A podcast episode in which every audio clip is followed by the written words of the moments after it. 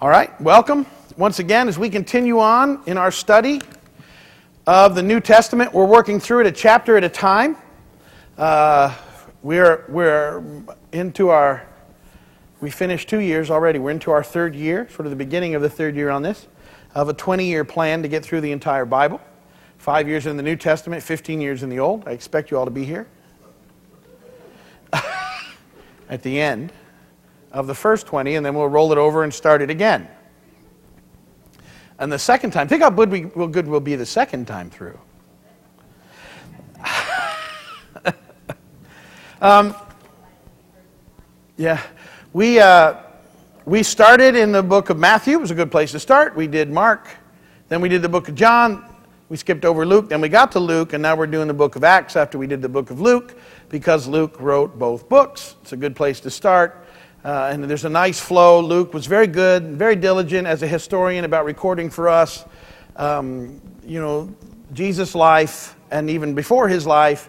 And then um, in Acts, we, we see the, the uh, you know, the end of Luke, we see the end of Jesus' life uh, uh, on earth, and then the resurrection. And then in the beginning of Acts, we see him there with the apostles, and then the ascension, and then the Holy Spirit comes in Acts chapter 2, and the church is started, and now we're looking at how the church took off from there, uh, starting in Jerusalem and then spreading um, throughout the world. And we've been watching the spread and fascinating things that have happened. We looked a lot at Peter's ministry, and we, Paul was introduced to us, and then uh, as Saul, and then you know he sort of went away for a while, and then he surfaces again in Antioch with Barnabas and um, the Lord calls him as sort of uh, the main missionary of the church to take it to the Gentiles. And over these last chapters now, we've been seeing that happen. The first missionary journey has taken place, and um, Gentiles were converted. There was a, a bit of a, a problem because some of the Jewish believers thought the Gentiles should be circumcised, which, which means not only the act of circumcision, but to obey the entire law of Moses.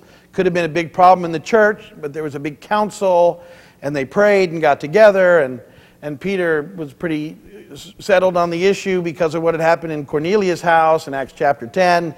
And James, who's sort of the head of the church in Jerusalem, the half brother of Jesus, says, All right, we're not going to burden the Gentiles with the Mosaic law and circumcision. What we're going to do is ask them to do these things. There was a pretty simple list of things, uh, really, and we could kind of uncover them and find out they were actually biblical pre Moses law, and they were very moral things. And I, I broke it down further, you, further by saying that in reality, what I thought they came up to was it's a life of grace. You need to live by trying to do the next right thing. And uh, they sent them out with the good news. And um, Paul and, uh, went out and started telling all the churches this and uh, he's part of he's doing that now and he's also making some ground and heading to some new places along the way. And uh, in acts chapter 17 uh, paul makes three interesting visits. He goes to thessalonica and you'll hear a lot in the future about the thessalonians. That's who lived there. And then he goes to berea and while you don't see any books of that title, the, most people have heard about the Bereans because they were very noble in character. We'll talk about that. And then he goes to Athens where he has a pretty interesting encounter.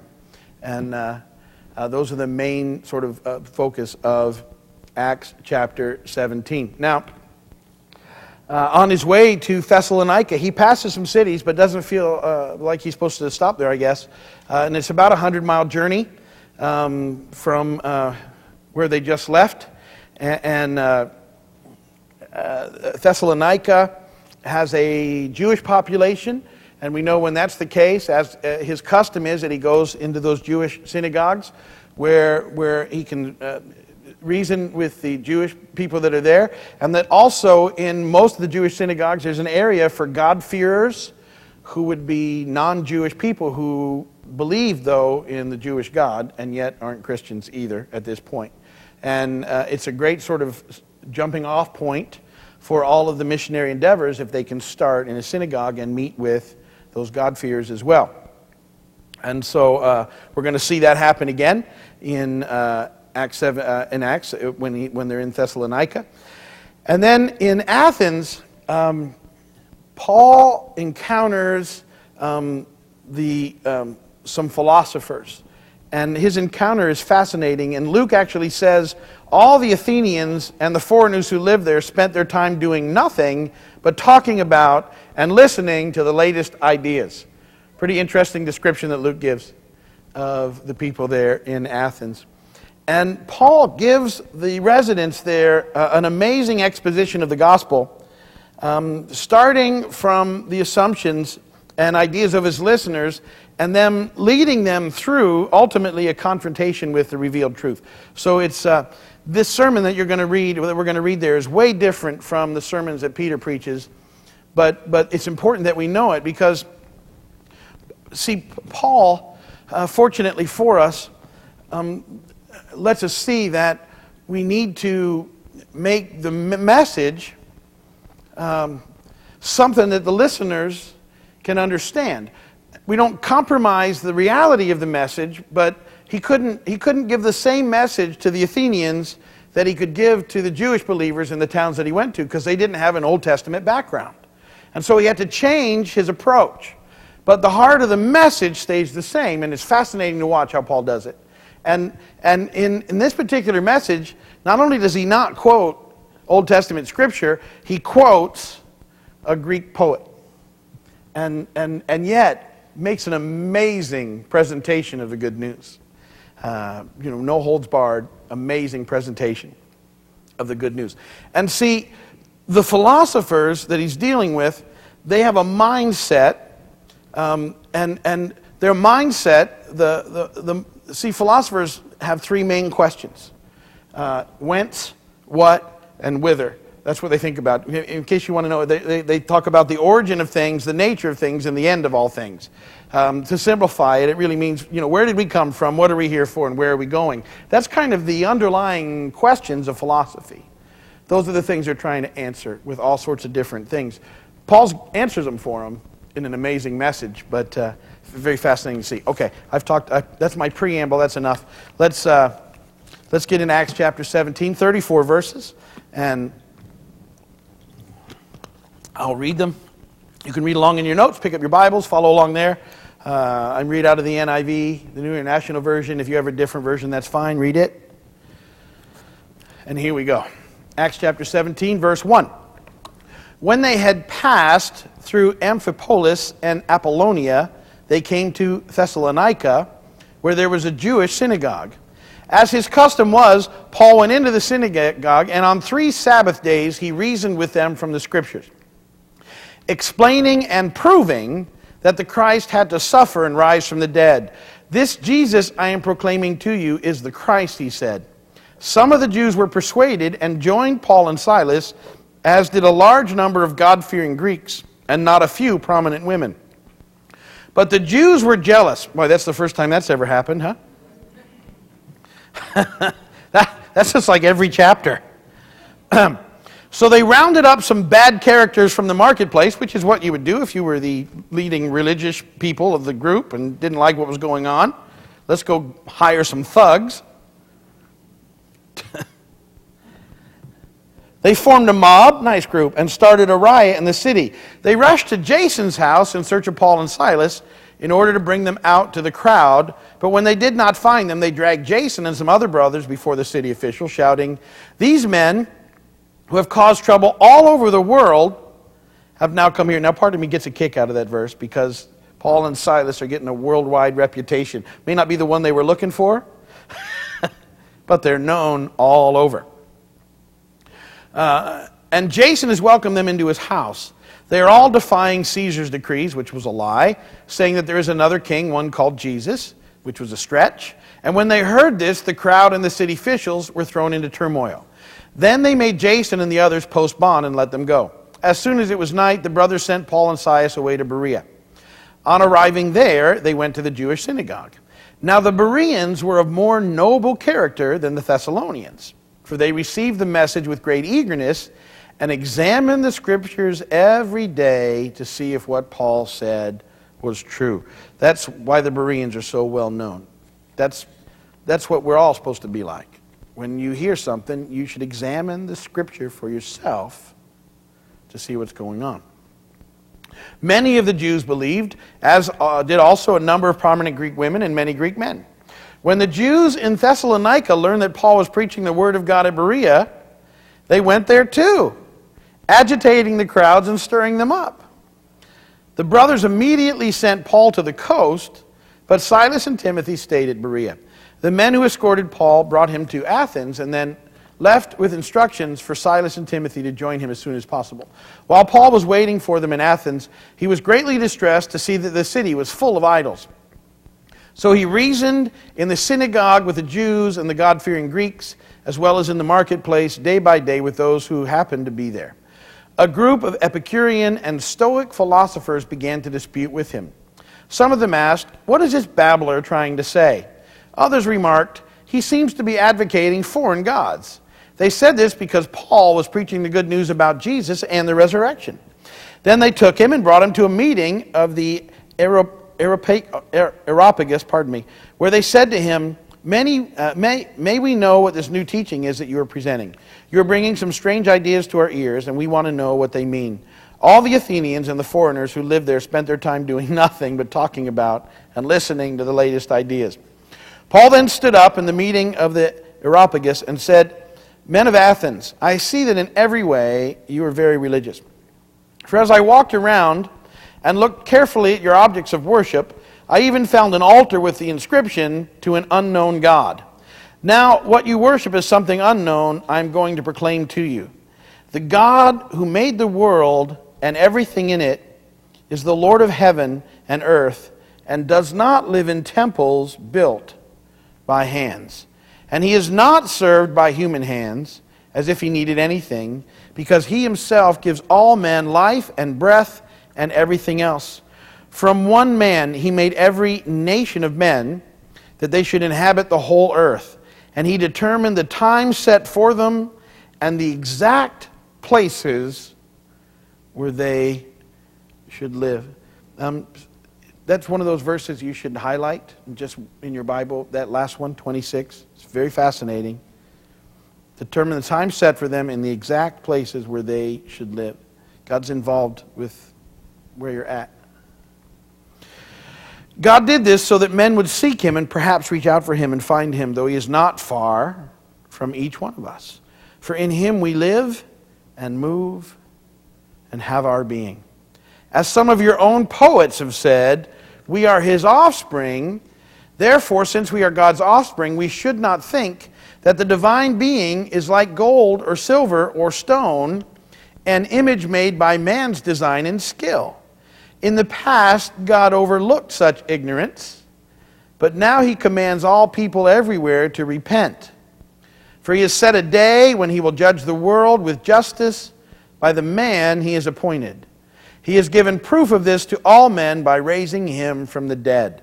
When they heard about the resurrection of the dead, some of them sneered, but others said, We want to hear you again on this subject. At that, Paul left the council. A few men became followers of Paul and believed. Among them was Dionysius, a member of the Areopagus, and also a woman named Damaris, and a number of others. And blessed be the word of the Lord. So, pretty fascinating stuff. Three, three major stops on this trip. First was in Thessalonica, like I said, about 100 miles from Philippi, where they'd been. Now, you're going to see as we move on in the New Testament that the, these places that where they were where they went on these missionary journeys and planted churches later on paul writes letters back to them to help them with issues and that's what we have as most of our new testament the, so there's you know the book of philippians is, is written to the people in philippi thessalonians first and second written to the people in thessalonica so you get a you get a feel for this uh, oftentimes he, he writes back to help them things that are going on, which is wisdom for all the churches. Um, and so, as I said, Thessalonica had a, a, a, synagogue, and as was his custom, he starts preaching there. Um, now, the, it says that he spends three Sabbaths preaching the good news in the synagogue, and that some of the Jews believe. And there's also a good response from the Gentile population. Um, but that reference doesn't mean they only spent three weeks, weeks there, because as you look into the text, you'll find that after that initial work in the Jewish synagogues, they spend most of their time working with the Gentiles and getting a church started because Paul is there long enough that the Philippians send two offerings his way, and he's also there long enough where he has to support himself with some tent making. Well, we'll read that in, as you see other letters, but you need to know they're there for a while in getting this church started. It's not just three weeks and all this stuff happens. So they have some great success there in three Sabbaths at the synagogue preaching, and a bunch of them believe, and then uh, they, they start ministering to the Gentiles. But as we see happen in almost every place, some of the Jewish leaders get jealous and they want to put a stop to it. And they, you know, we've seen it from the time we started reading the Gospels, from the very beginning with Jesus' ministry. The, the Jewish leaders would get jealous and they'd try and come up with ways to stop Jesus, ultimately to kill Jesus. And we've seen the same sort of persecution now following all the apostles and the ministry of Paul as he goes.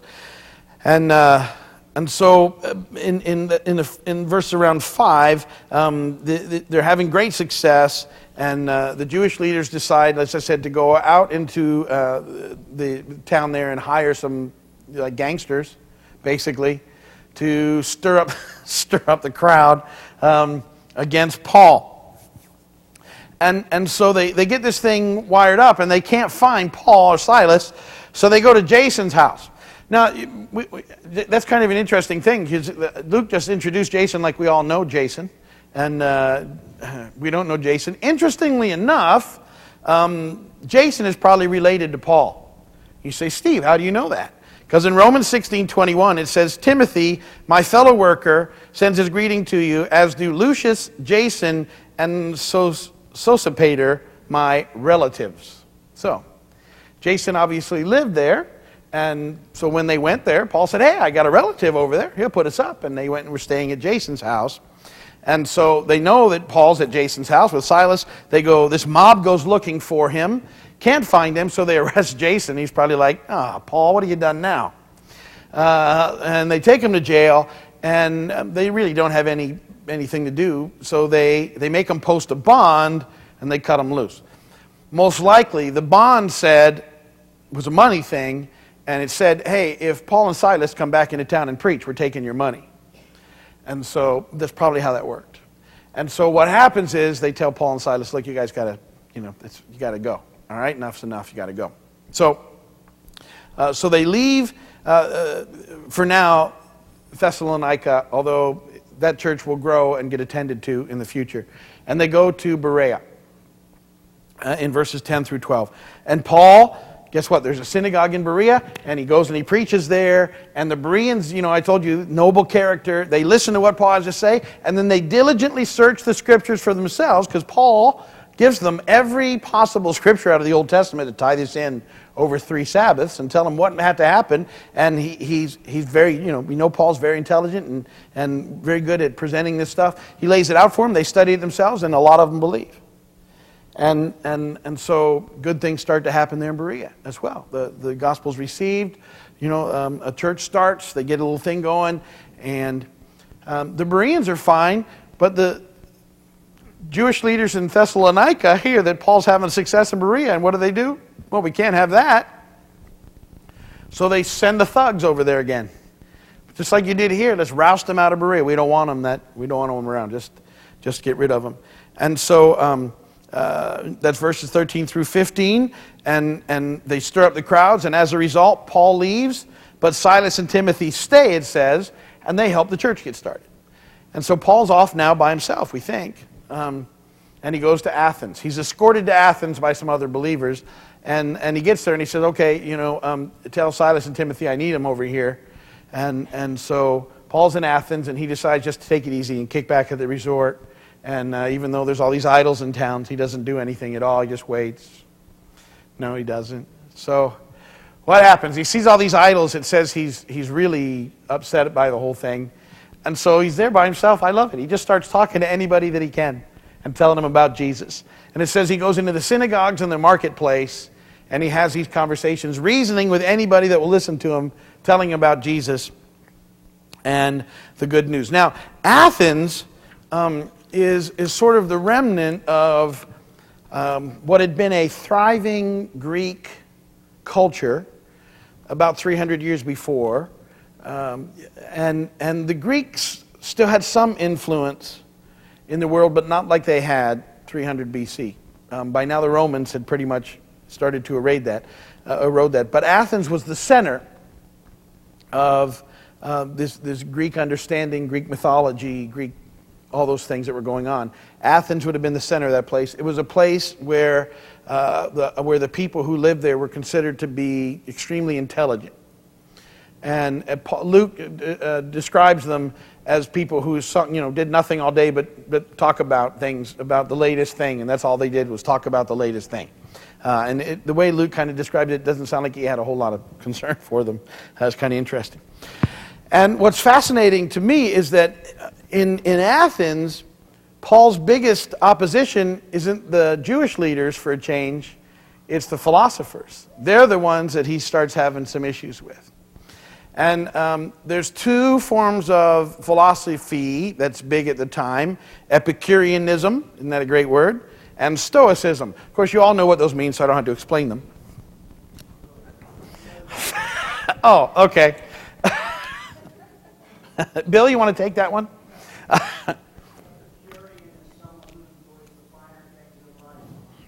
Very good. Look at that. The chief end of man, for the Epicureans, believe the chief end of man was pleasure and happiness. Very good, Quentin. The Stoics, however, felt that um, uh, there, was a, there was a great purpose that was directing history some way, and that man's responsibility was to fit himself in and align himself with that purpose through tragedy or triumph. Um, and so they were considered to be very stoic. Um, they, were, they were to fit themselves in. The problem was, you know, as you can imagine, when they did that, it made them very puffed up because it was like they're, you know what I mean? They had figured it out. And those were the Stoics. So, uh, both the Epicureans Epicure and the Stoics didn't care for what Paul had to say. Uh, because it would impact and, and they would disagree with, it, it hit at the heart of their philosophies in major ways. The gospel does that. See, because they had come up with their own ways of trying to define the big three questions, right? How did we get here? Why are we here? And where are we headed? And Paul has the truth for those three things that totally goes against what they believe.